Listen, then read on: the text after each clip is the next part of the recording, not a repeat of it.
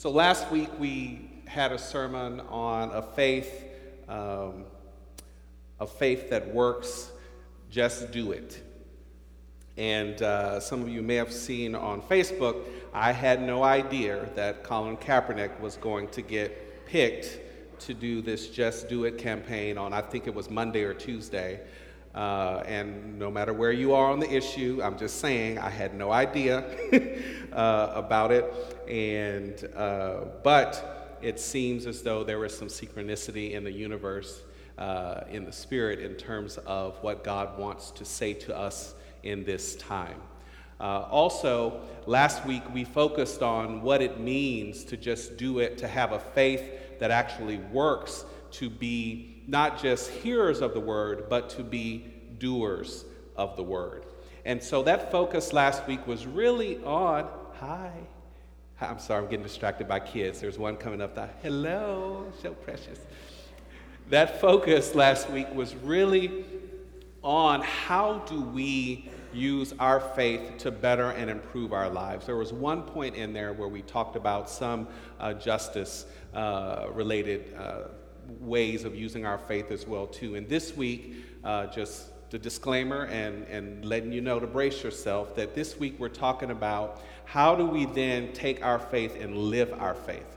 What does it mean to live our faith not just for ourselves, not just for ourselves to be saved, not just for us to have all the money that we need and have our needs met and have our dreams fulfilled, but that God does all of these things and Spirit moves on our behalf in this very way so that, yes, we can have a good life. I've heard somebody say, Your best life now. There's a book that's out there. But yeah, we want to have a good life. We do see that God is, is able to provide a good life for us if we follow in the way that we should and use our faith as we should. But is it just for us? And I would say, No, it's not. It is also for other people, those who are in need, those who need care, those who need love, those who need support. Now, you heard Mona read this scripture. And James here is talking to a group of people, and he's, he's preaching against this idea that, oh, God has saved you so that your soul can go to heaven. What James is saying is, no, that is not the only idea here. There is more to life than just your soul going to heaven.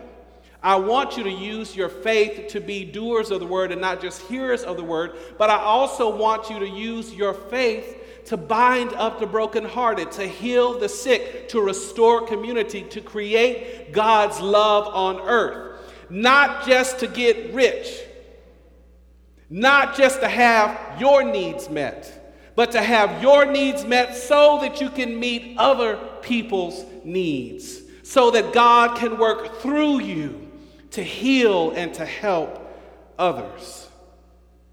Now, we all know some of these folks, and I mentioned some of them last week. You know, we, we get very caught up and concerned about your soul. Baby, do you know the Lord? You going to heaven? Yeah, I'm going. But I'm concerned about if you know the Lord, why don't I see you doing other things besides chasing other folks down the road to get saved so that they can go to heaven? Yeah, we all want to go to heaven, and, and some of us will say, I'm one of them. I'm like, I know and I trust God that there is some place to go in the hereafter after I close my eyes for the final time.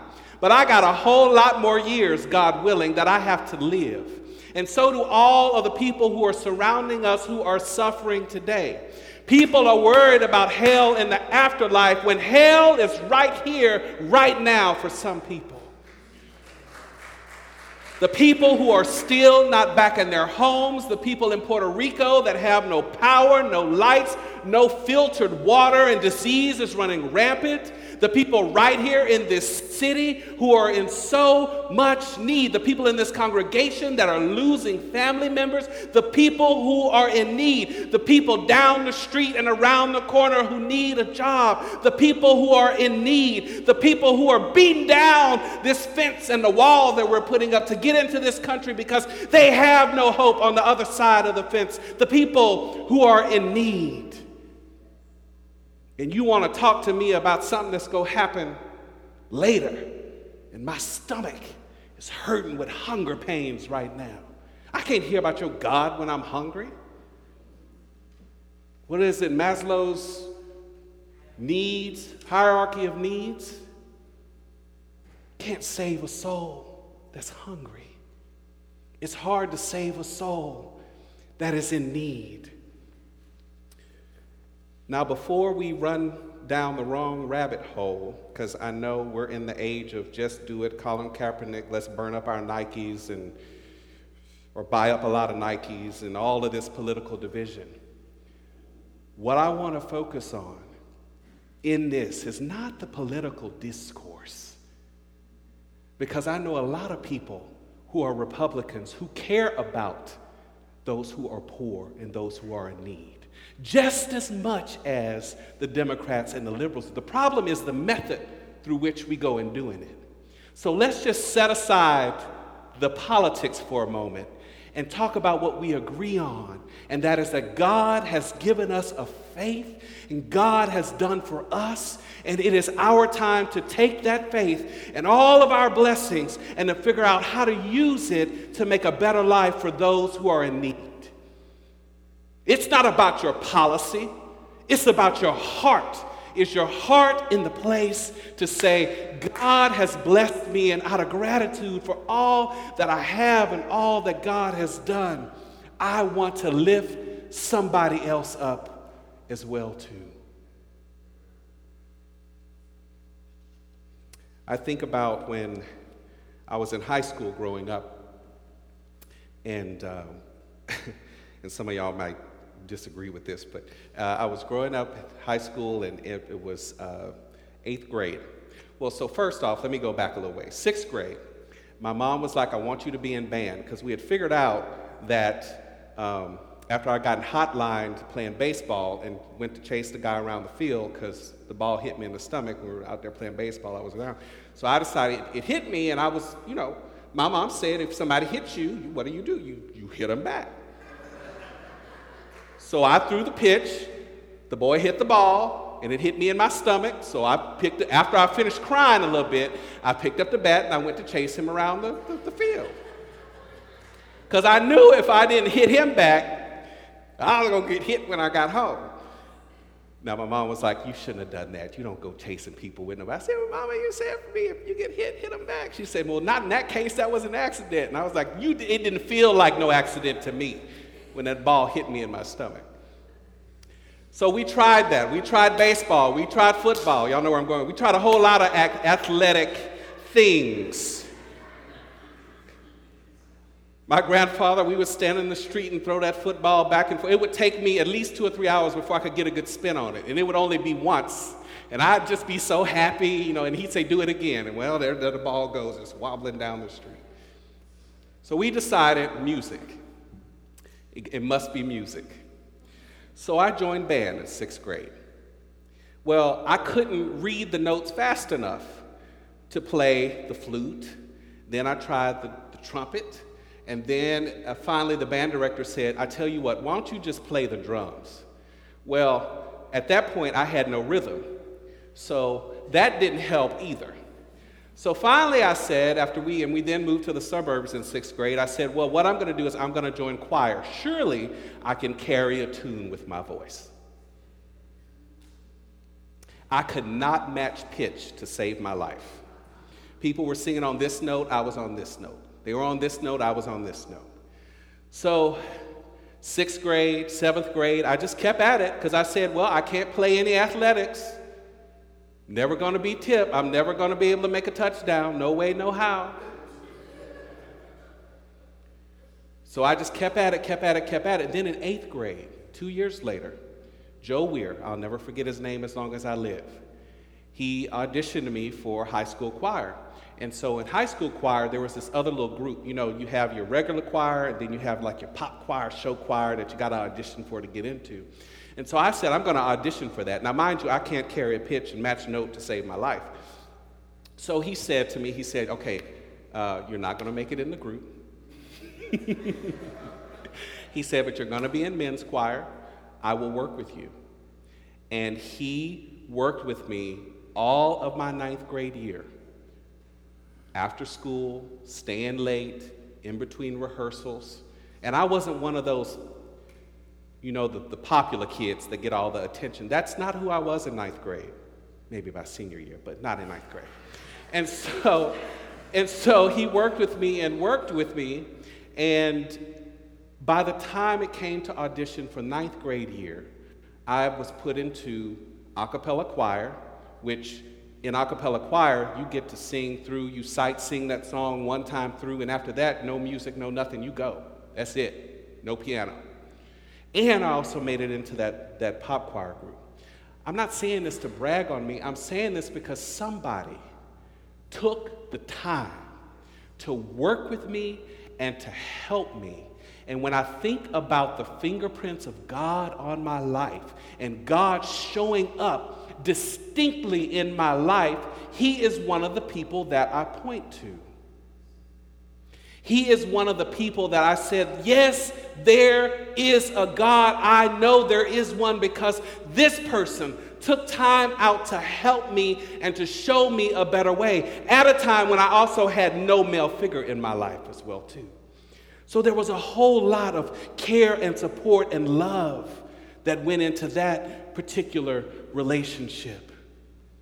There are people right now today who need our love, who need our support, and who need our care.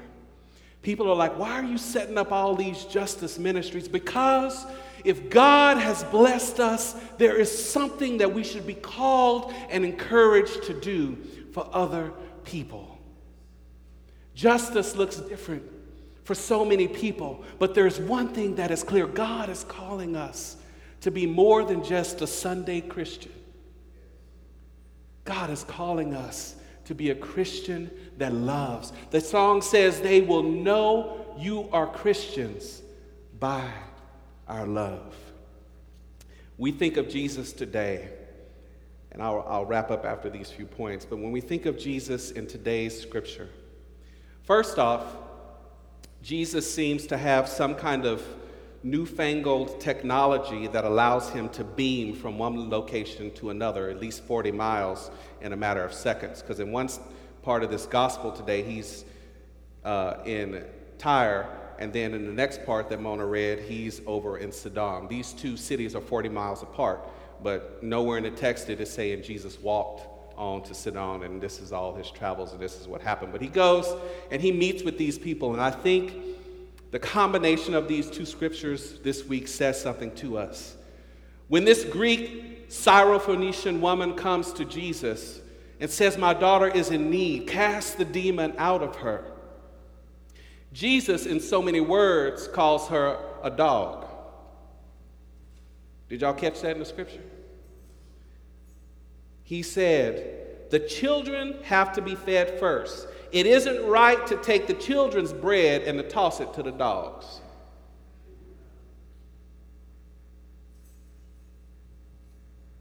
And then she said, Oh, no, you don't, Buster. Slow your roll. Even the dogs eat the crumbs from the table. And Jesus said, Go on your way that demon has been cast out. This scripture is not just telling us about meeting somebody's needs. What the scripture writer is trying to tell us is that even Jesus, I know this is really going to mess with some of you sanctified folks. Mm, I know I'm going to hear about it. Even Jesus had some issues understanding how to relate to people that were not like him. The Syrophoenician people were not Jewish. So here he is saying the children, the Jews, my people, need to get it first. Then you can get it. But the gospel message is that Jesus was transformed because this woman said, No, even the dogs can eat the crumbs from the table. I am not going to stop until you bless me and do for me what you are doing for everybody else. If Jesus can be transformed, then I want to know what the H E double hockey sticks is wrong with us. Jesus says, I will go ahead and heal you. I will go ahead and help you, even though I am being transformed because you have pushed me and encouraged me to do something for you. In that moment, Jesus was transformed by this woman. Then he goes on to Sidon and has to do the same thing. The next text there is he has to heal somebody else that's of a different race, a different religion, somebody else who he thinks, no, this person cannot possibly be worthy, but yet he is transformed and reaches across diversity, reaches across the boundary of difference and says, I will do it.